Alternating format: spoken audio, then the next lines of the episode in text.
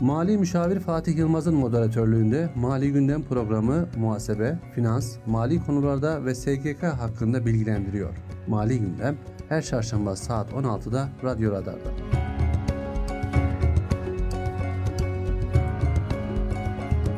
Mali Müşavir Fatih Yılmaz'ın hazırlayıp sunduğu Mali Gündem programı başlıyor. 91.8 Radyo Radar'dan herkese merhaba. Ben Mali Müşavir Fatih Yılmaz.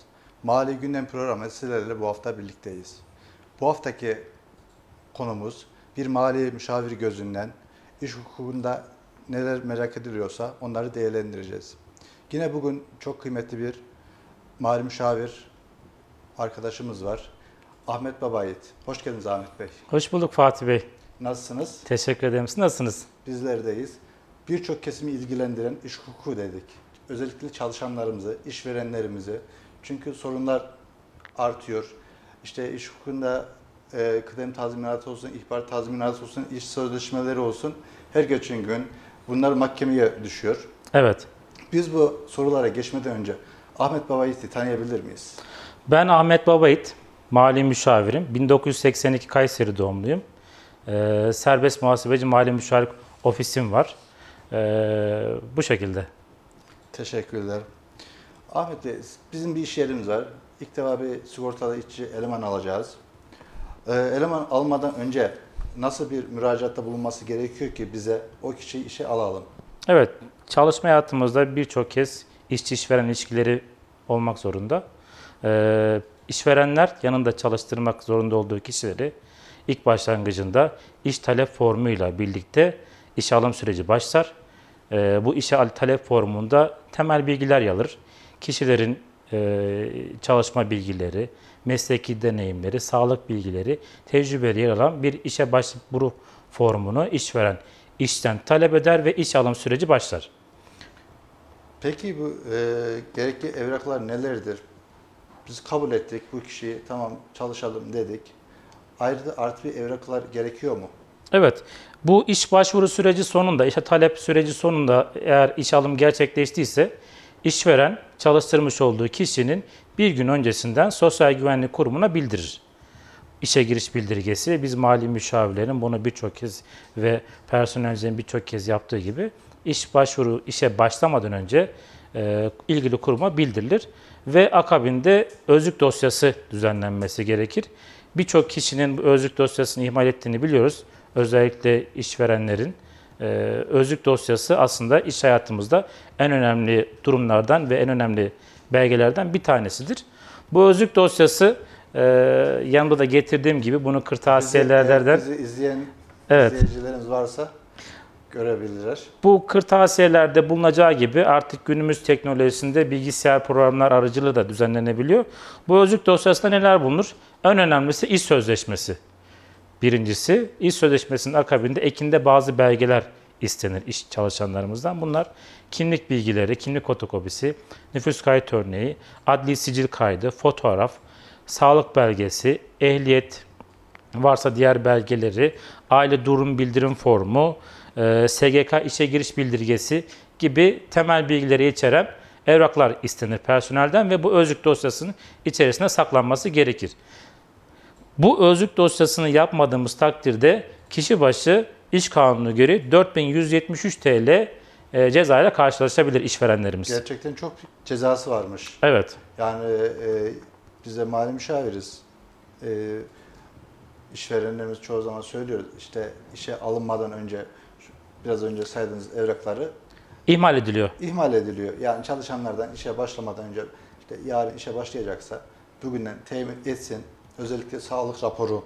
Evet. Yani çünkü Allah göstermeye o ağır bir iş olursa çalış özellik verirsek inşaat sektörü. Evet.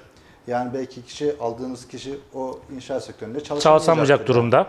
Onun için özellikle işverenlerimize ve çalışanlarımız da özlük dosyalardaki evraklar ne gerekiyorsa sağlık raporu özellikle Evet. getirmeleri gerekmektedir. Çünkü yoksa 4000 küsür lira cezası var. 4173 TL iş kanununa göre kişi başı ceza kesilir. Bu günümüz çağında artık yani kolaylaştı. Bu söylediğimiz evrakların birçoğunu e, çalışanlar EDE'yle şifreleri aracılığıyla temin edebiliyorlar. İkametgah, sabıka kaydı, özellikle eğitim durumunu gösterir diplomaları. E, kolay belgeler. Bir tek sağlık raporu tam donanımlı bir e, sağlık kuruluşundan alması gerekiyor. Ağır ve tehlikeli işte çalışacak olanlar için bu sağlık raporu yılda bir defa tekrarlanmak zorunda. Peki bu evrakları hazırladık. Size söylediniz işte e, sözleşme imzalarız. İş sözleşmeleri var. Bu sözleşme türleri nelerdir? Çalışma süresine göre, çalışma saatine göre çalış, iş sözleşmeleri değişmekte. Bunların günümüzde en çok uygulanan aslında belirsiz iş süreli iş sözleşmesi ve belirli süreli iş sözleşmesi. Çalışma saatine göre kısmi süreli iş sözleşmesi ve tam zamanlı iş sözleşmesi olmak üzere. Ee, Bir de çağrı üzerine ve artık günümüz çağında pandemiden dolayı uzaktan çalışma olduğu için çağrı üzerine ve uzaktan çalışma sözleşmeleri de mevcuttur. Belirli süreli iş sözleşmesinden bahsedecek olursak üstadım, belirli bir tarih içeriyor. Yani personelimizde bir yıllığına, iki yıllığına süre belirleyerek yapmış olduğumuz iş sözleşmesidir. Belirsiz süreli iş sözleşmesiyle personelimizi aldığımız tarihten itibaren ne zaman işi bırakacağı, ne zaman sürenin sona ereceği belli olmayan sözleşmemiz ise belirsiz süreli iş sözleşmesidir. Kısmi çalışma süresine göre olan sözleşmemiz ise e, personelin günlük kısmi sürelerle işte 1 saat, 2 saat e, günümüz çağında part time denilen iş sözleşmesidir. Tam zamanlı iş sözleşmesi ise e, o gün içerisinde tam süreyle çalışacağını belirten e, iş sözleşmesidir. Çağrı üzerine çalışma ise personelin çalışacağı gün ve saat işveren belirler ve bu sözleşmeye göre çalışması gereken günleri belirterek o günlerde çağırıp çalıştırdığı sözleşme ise çağrı üzerine çalışma şeklinde iş sözleşmesidir. Peki bunlar farkı nelerdir? E, işveren olsun, çalışan olsun. Belirli süreli mi yapmak faydalı olur? Hem çalışana hem işverene yoksa belirsiz süreli mi? İşin be- aslına bakarsanız en çok günümüzde belirsiz süreli sözleşmesi yapıyor. Neden? Çünkü personelin işten ne zaman çıkacağı, ne zaman işin biteceği belli olmadığı için e, Kayseri şartlarında düşünecek olursak bir mobilya fabrikasında çalışacak personeli e, uzun süreli işe alacağımız için belirsiz süreli olarak işe başlatıyoruz. Onun haricinde bir, bir inşaat işimiz var. Bir mühendisle anlaştık ve süremiz belirli. 6 ay ya da 8 ay, 10 ay gibi bir süre içerisinde çalışacaksak bu iş için de belirli süreli iş sözleşmesi tavsiye edilir. Edilir. Peki bu sözleşmelerde en asgari neler bulunması gerekiyor? Evet. Sözleşmenin herhangi bir şekil şartı yok. Kanun koyucu bununla ilgili bize bu şekilde olması gerekir diye bir şablon hazırlamamış. Temel bilgileri bize belirtmiş. Bu temel bilgilerin en başında işçi ve işverenin bilgileri, adresi, personelin kimlik bilgileri gibi temel bilgiler yer alır. İkincisi sözleşmenin belirli süreli ise bitiş tarihi, belirli süreli değilse çalışma sürelerini gösteren bilgiler yer alır. Üçüncüsü deneme süresi konulmuş ise eğer o kişi için biliyorsunuz üstadım deneme süremiz kanunda 2 ay. İki ay. 2 ay bir deneme süresi içerisinde bir süre verilmişse eğer çalışanımıza Oraya araya girmek istiyorum Ahmet Bey. Yani çok yanlış anlaşılma oluyor. Deneme süreli aldık diyoruz. Deneme süreli almak o kişiyi sigortası çalıştırmak anlamına gelmiyor. Evet. Deneme süreli içerisinde aldıysak da personelimize o süreyi verdiysek de hemen işe başlamadan önce sigortasını yapmakla mükellefiz. Ee, evet bu İşverenler tarafından çok yanlış, yanlış, yorumlanıyor. Deneme süresinde aldım personelimi sigorta yapma zorunluluğum yok gibi algılanıyor ama yanlış. Deneme süresi vermiş olsak bile personelimize sigortasını yapmakla mükellefiz. Buradaki sadece işte bu iki ay içerisinde uzatmak ise iki ay içerisinde işte işveren çalışandan, çalışan işverenden Memnun kalmadıysa ben arkadaş işimi bırakıyorum veya ben seni işten çıkarımızda her iki tarafta birbirine ihbar tazminatı ödemek zorunda kalmayacak. Evet. Yani tazminat ödeme yükümlülüğü olmadan her iki tarafta sözleşmesini bu süre içerisinde feshedebilir. Devam edecek olursak en önemli hususlardan bir tanesi de maaş bilgisi. Aslına bakarsan üstadım sözleşme yaparak bizim ülkemiz olarak sözleşme kültürümüz çok fazla yok. Özellikle işçi işveren arasında e, kişinin çalışma saatleri, e, alacağı ücret, fazla mesai yapacaksa fazla mesaisinin ne şekilde ücretlendirileceği gibi sözleş e, bilgiler bu sözleşmede yer alır aslında. Yani Olması gerekiyor. Evet. Hem işveren açısından kendini sağlama açısından mecbur olan, zorunlu olan bir sözleşme hem de işçi açısından da alacağı ücretin ne kadar olduğu, fazla mesai yaparsa onun ne şekilde ücretlendirileceği, mesaisinin hangi günler olduğunu belirten bir sözleşmede işçi tarafından e, bir şekilde bağlanır. Peki Ahmet Bey, e, diğer sorumuza buradan araya gireyim. Eğer dinleyiciler bizlere soru sormak istiyorlarsa sosyal medya hesabımızdan, WhatsApp ihbar hesabımızdan bizlere soru yöneltebilirler. Evet, sorularını da bekliyoruz. Evet. Peki çalıştırma yaşı var mı? 18 yaşı mı, 15 yaşı mı? Bir yaş var mı? Ee, evet var. Yani bu tüm dünya genelinde çocuk işçi çalıştırma e, biraz kötü bir durum. Kanun koyucu iş kanununda 4850 iş kanunumuzda çalışma yaşı belirtilmiştir. 15 yaşı aslına bakarsanız genel bir yaş ama eğitimini aksatmayacak, o kişinin ruhsal ve bedensel e, zor durumda bırakmayacak şekilde basit işlerde 15 yaş itibariyle çalıştırılabilir. Bir diğer durum ise ağır ve tehlikeli işlerde çalıştırma yaş işe 18 yaşından büyük olması gerekiyor. Bu da nedir? İşte 18 do- yaşını doldu, doldurmuş doldu- olması gerekiyor. Yani bu e, çok sorulan şeyler arasında inşaat işi ağır ve tehlikeli iş kapsamına girdiği için inşaat iş yerlerinde, madenlerde, tehlikeli iş yerlerinde, su altında, yer altında çalışanlarda 18 yaşını doldurmuş kişiler çalıştırma zorunluluğu var. 18 yaşının altındaki kişiler çalıştıramaz ama genel olarak 15 yaşı çalışma yaşıdır.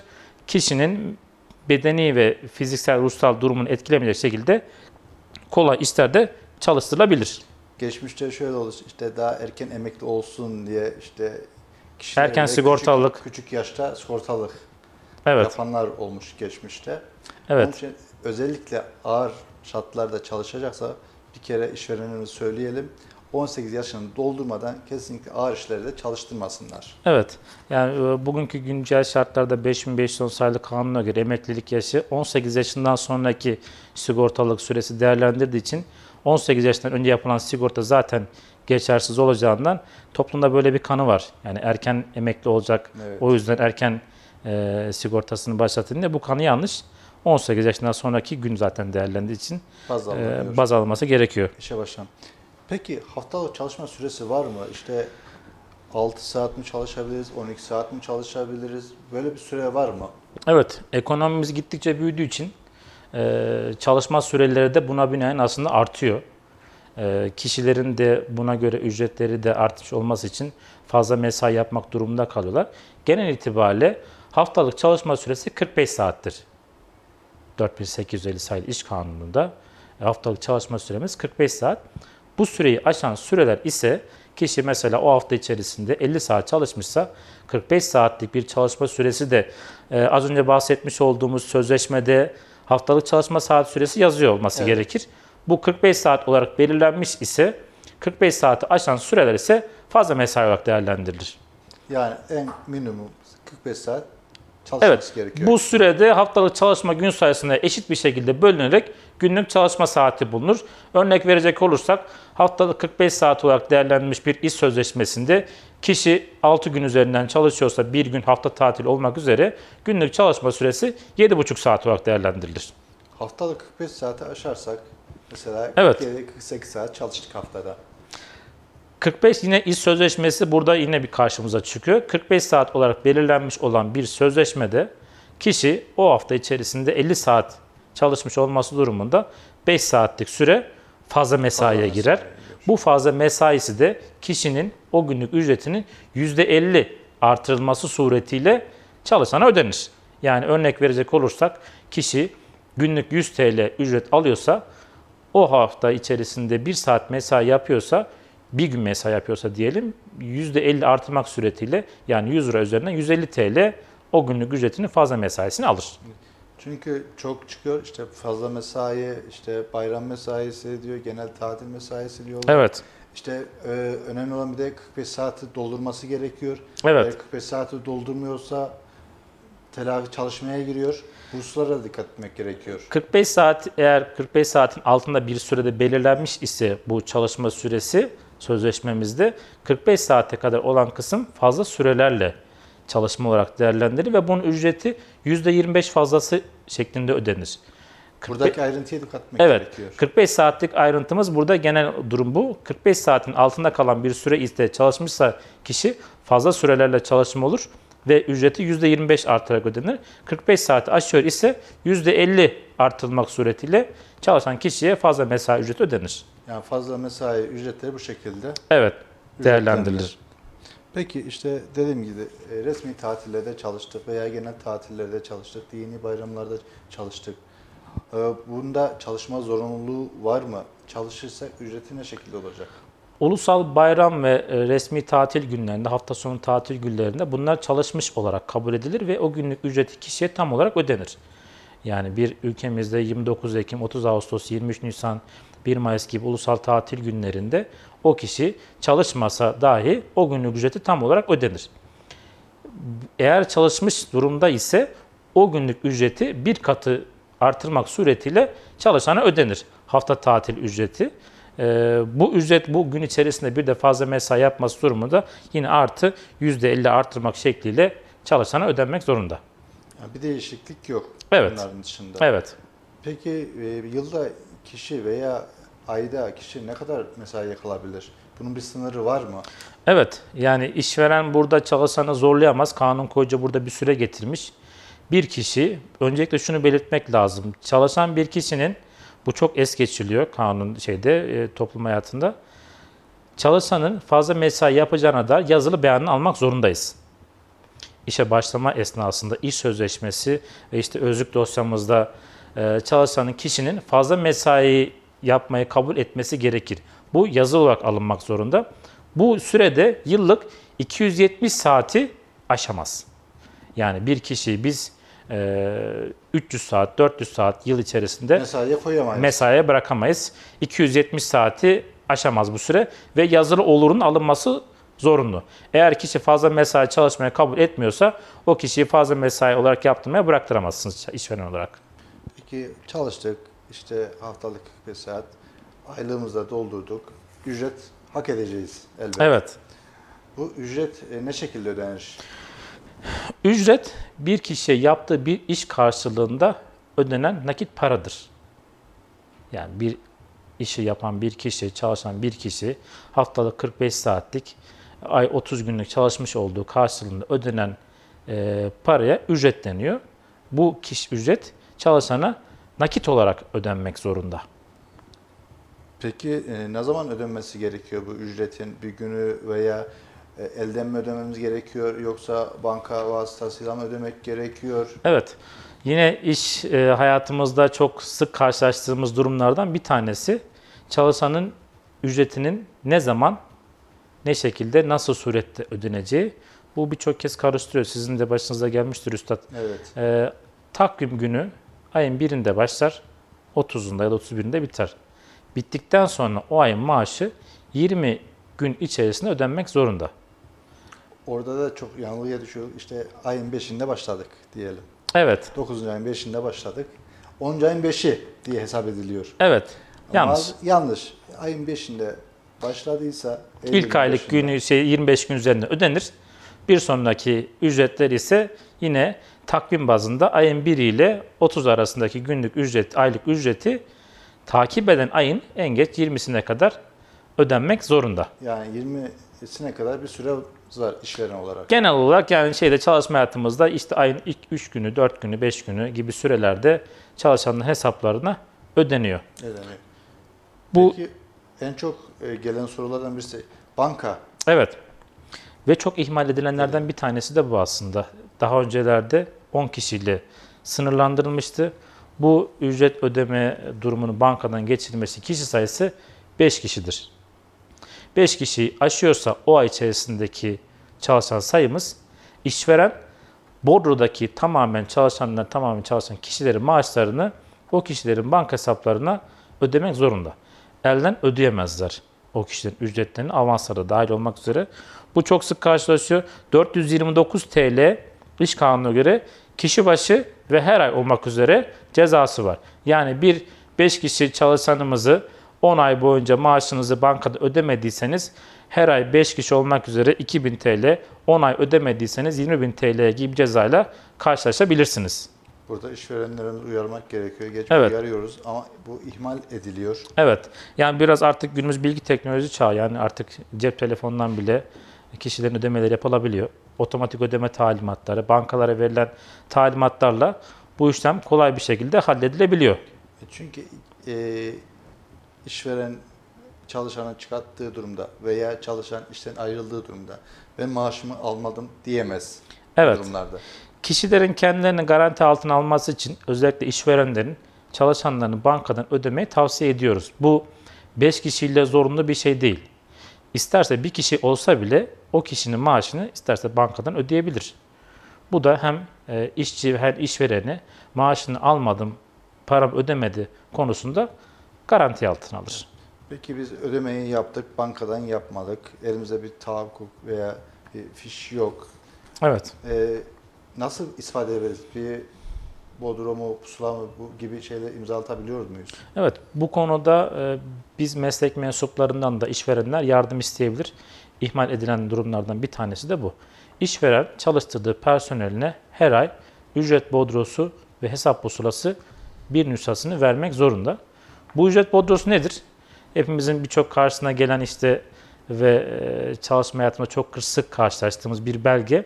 Kişinin bürüt ücretini, net ücretini, e, kesintilerin neler olduğunu, sigorta priminin, varsa gelir vergisi, damga vergisi, fazla mesai gibi istihaklarını gösteren bir çizelge aslında ücret bodrosu. Bu ücret bodrosunda personelimizin imzasını almak zorundayız. Neden? Kişi o içerisinde kendisine tahakkuk eden, ücreti aldığın anlamına gelmez. Ücret kendisine tahakkuk eden ücretleri bu ücret bodrosu ekinde görür ve kabul eder. Ücret bodrosunu imzalamış olması kişinin o ayki ücretini kabul ettiğinin bir göstergesidir.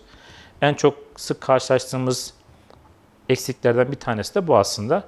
Ee, Buna binaen de kişinin maaşını eğer alıyorsa hesap pusulası düzenlemek zorundayız. Yani alıyorsa derken nakit elden alıyorsa bir personelimiz varsa hesap pusulası düzenlemek zorundayız ve bir nüshasını da personelimize yine vermek zorundayız. Bu hesap pusulasında neler var?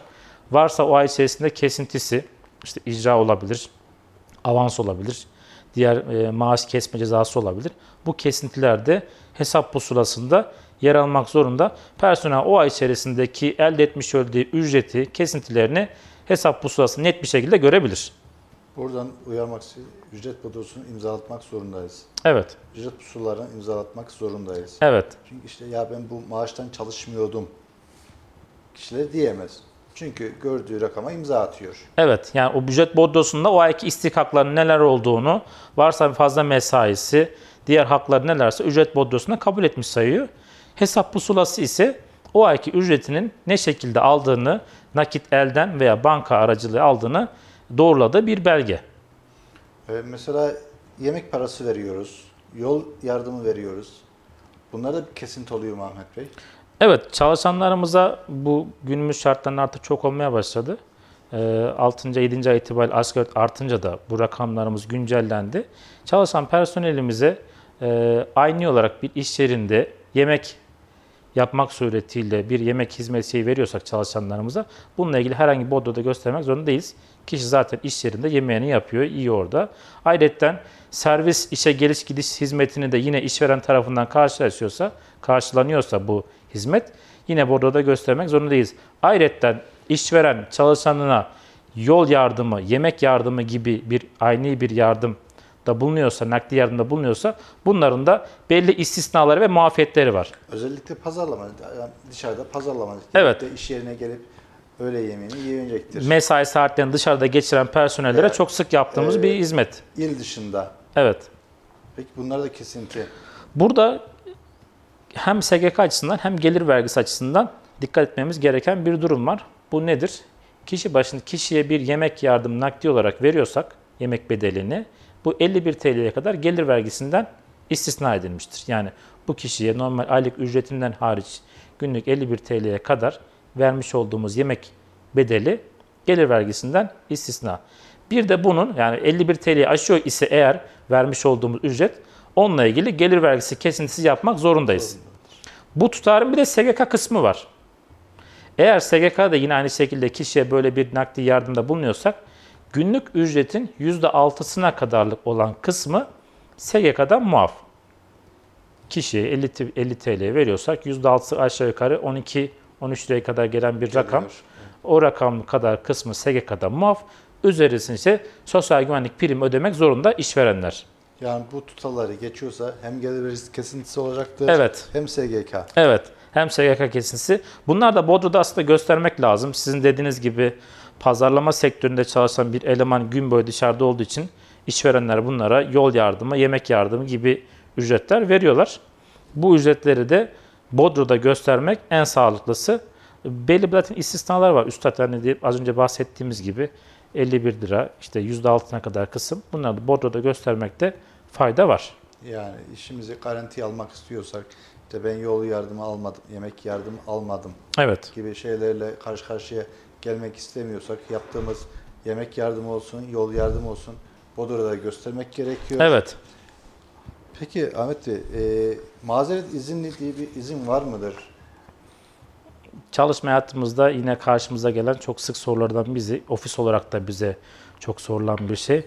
Özellikle ölüm e, izninde çok sık karşılaşıyoruz. Çalışanlara mazeret izni diye bir şey kavram iş kanununda var. Bunun en çok olanı evlilik izni, ölüm izni, evlat edinme izni, babalık izni gibi 5 kalemde oluşmakta, 4 kalemde oluşmakta. Bunların en önemlisi evlilik izni. Kadın veya erkek işçi evlenmeleri durumunda 3 güne kadar mazeret izni kullanabilir. Bu ücretli bir izindir. Yine aynı şekilde ölüm izni kişinin annesinin, babasının, kardeşinin, eşinin, çocuğunun ölümü halinde bu izin verilir ve 3 güne kadar verilir. Burada en çok sık karşılaştığımız işte amcamı kaybettim, halamı kaybettim, işte kuzenim vefat etti. Evet, Bunlar da geliyor. bu durumlarda işte e, belirsizlik oldu. Aslında aşikar değil. Bu kanunda açık bir şekilde yazılı. Anne, baba, eş, çocuk, kardeş bunların ölümü durumunda 3 günlük izin verilir. Onun haricinde amca, dayı, hala, teyze gibi kişilerin vefat etmesi durumunda bu uzun söz konusu değildir. Ama işveren bununla ilgili bir is- inisiyatif alabilirse e, personeline izin verme hakkı da var tabii ki. E, evlat edinme izni günümüz çağında artık çok fazla olmaya başladı. 3 günlük e, izin hakkı vardır.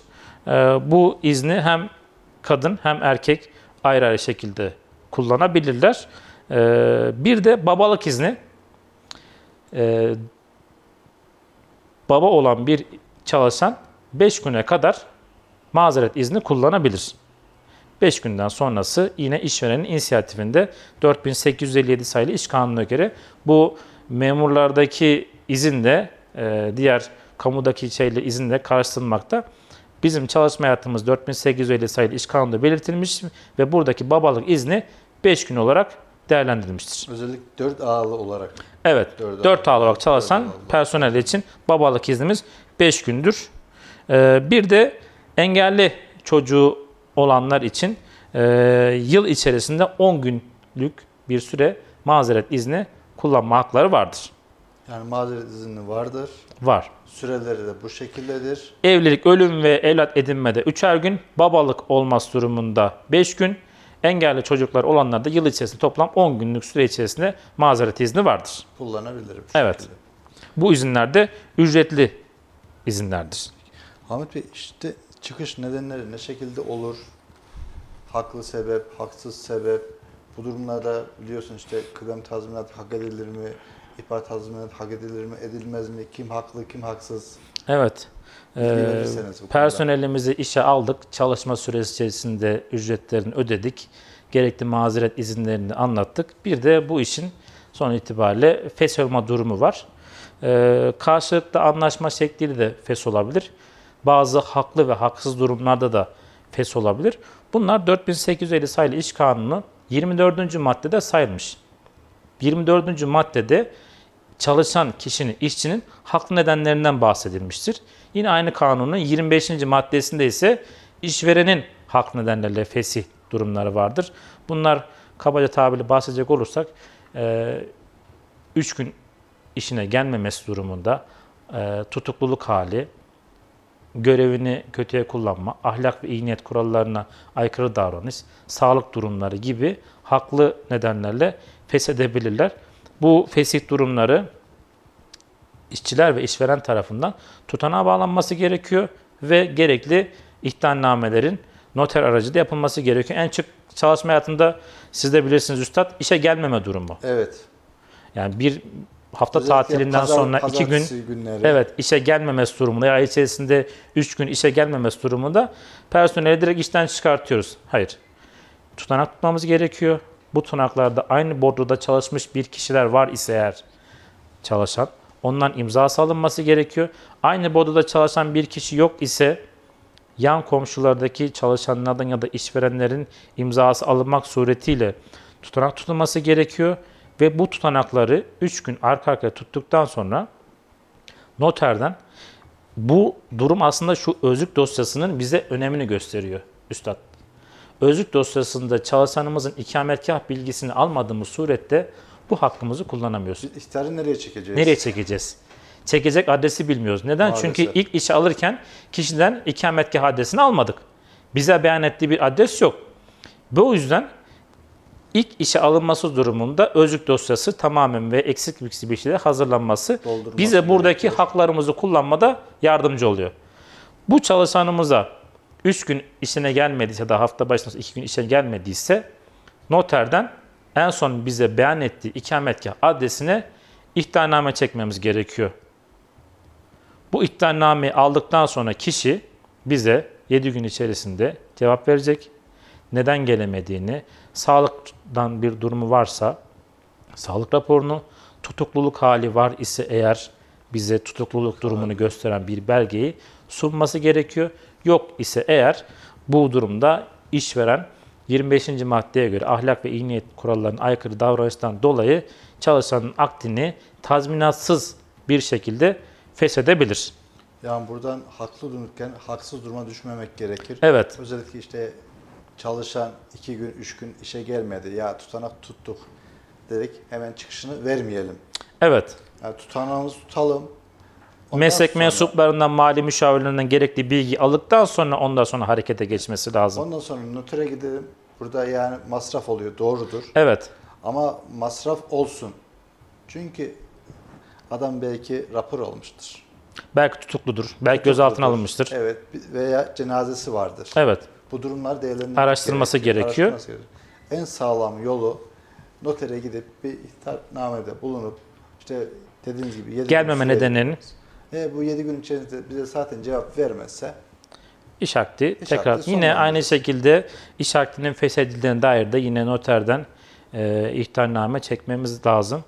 Kişinin eğer bizde bir alacağı var ise eğer maaştan ya da başka bir alacağı varsa onları da son almış olduğu ücretlere saplanaraktan kişinin banka hesaplarına gönderilmesi gerekiyor. Bu süre içerisinden sonra kişinin işten çıkış işlemleri yine yapılabilir. Günümüz çağında artık süreler var. Ee, 10 günlük süre içerisinde kişinin iş akdini SGK'ya bildirerek bu süreçleri ve evrak prosedürlerini tamamladıktan sonra 10 gün içerisinde SGK'ya bildirmemiz gerekiyor.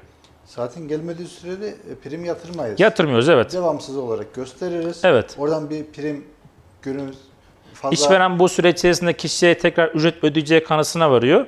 Hayır. Ee, bu sürelerimiz evet uzun. Bunun noterden çekilip kişiye tebliğ yapılması, tekrar 7 gün beklenmesi, tekrar yine aynı şekilde bir ihtarname çekilmesi bu 20-25 günlük süreyi bulabiliyor. İşten çıkış süresi buna yetişmiyor. Bu süre içerisinde zaten biz o kişinin ücretini tahakkuk etmiyoruz. SGK primleri ödemiyor. SGK primleri ödenmiyor. Devamsızlık ya da puantaj kaydıyla e, o süresini ödemiyoruz. En çok sorulan sorulardan biri de e, ibrahname. İbrahname nedir? Ne şekilde düzenlenmesi gerekiyor? Belli bir tarih geçerliliği var mı? Ee, İbrahimname'de en önemli şey aslında süre. Değil mi Üstad? Yani Evet. bir aylık süre e, en önemli değerlendirmesi gereken şey. Biz personelimize birçok meslek mensubu da bu konuda hata yapıyor. E, kullanmış olduğumuz programlar vasıtasıyla İbrahimname'yi düzenleyip personelimize imza atıyoruz. O günkü tarihle. O günkü tarihi ataraktan imzasını yapıyoruz. Hayır. Bir ay içerisinde imzalatmamız lazım. Kişi bugün itibariyle işten çıktıysa, e, 7 Eylül, 6 Eylül itibariyle işten çıktıysa 7 Ekim Tarih. itibariyle O gün en, O gün en erken. en erken, En erken yani o gün. bir, en az bir aylık süre olması gerekiyor. Bu süre içerisinde ibrannamesinin imzalanması gerekiyor. Bu sürenin altında bir imzalama olursa şekil olarak geçersiz ve bizi garantine altına almayan bir belge olur. Bu ibrannamenin yazılı olması lazım.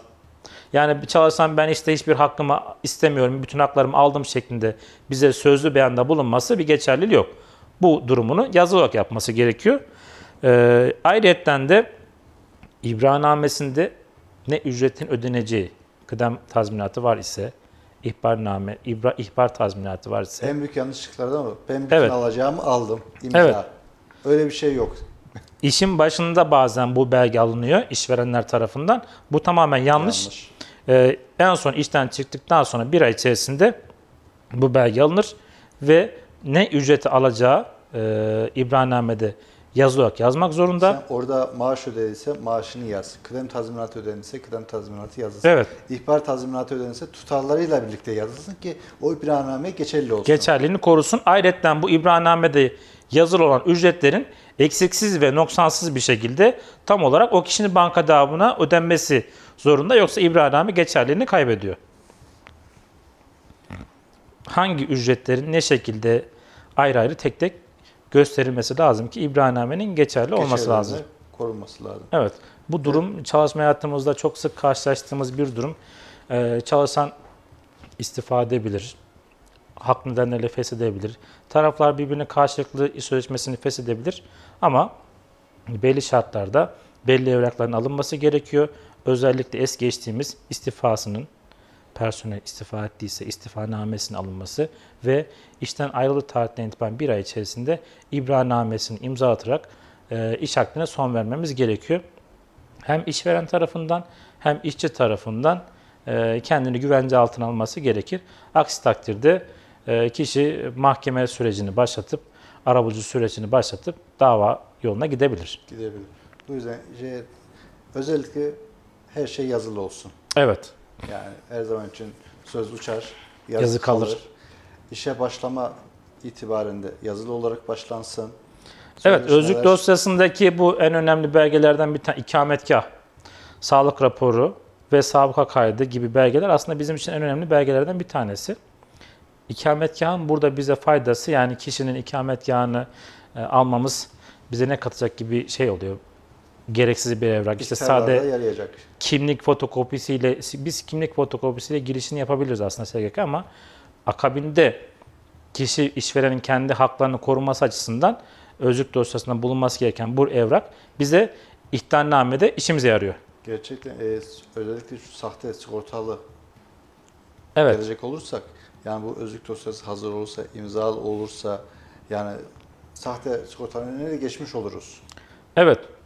Ee, cezası da bir hayli fazla üstad yani 4173 TL kişi başı özlük dosyasının hazırlanmamasının cezası var. Çok zor bir şey değil. Yani bilgi teknolojisinde bahsettiğim için bu evraklar işte e, nüfus kayıt örneği, ikametgah, e, diploması, adli sicil kaydı, aile durumu, askerlik durumu, iş sözleşmesi bunların hepsini personel e-devlet şifresiyle temin edebiliyor. Sadece dışarıda e, kan grubu ve sağlık, Sağlık raporu gibi raporuyla. belgeler. Bunlar da artık e, çok zor bir şey değil. Ağır ve tehlikeli işte çalışıyor ise e, tam hekim donanımlı bir hastaneden bu raporda almak zorunda.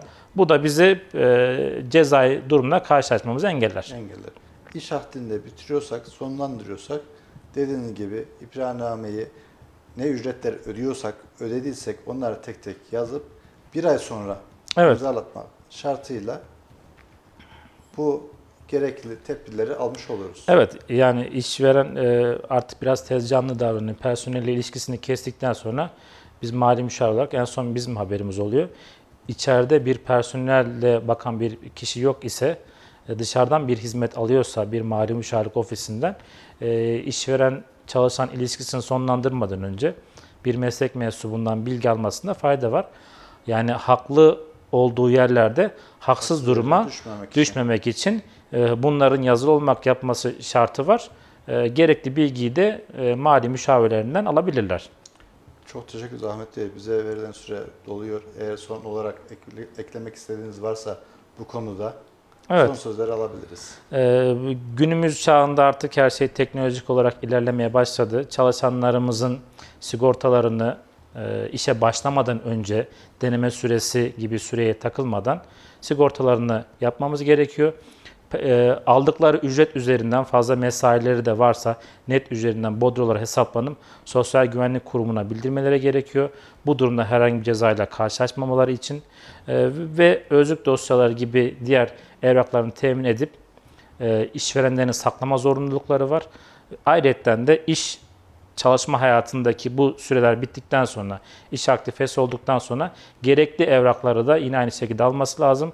Bu bankadan ödeme konusunda biraz müzdaribiz. İşverenler bu konuda biraz zor olduğu için bir de çalışanın nakit ihtiyacı olduğundan ay içerisinde elden ödeme yapıyorlar. 5 kişi geçiyorlarsa bankanın ödemesi lazım. Ödemediği takdirde kişi başı ay nezdinde 429 TL'de cezası var. Bunlarda dikkat etmeleri fayda var. Ee, artık kişilerin bunlar hakları. Çok teşekkür ederiz verdiğiniz bilgiler için Ahmet Bey. Ben teşekkür ederim. İleriki programlarda yine konuk etmek isteriz sizleri. İnşallah. Evet, Radyo Radar dinleyicileri bu haftalık programımızın sonuna geldik. Hoşçakalın.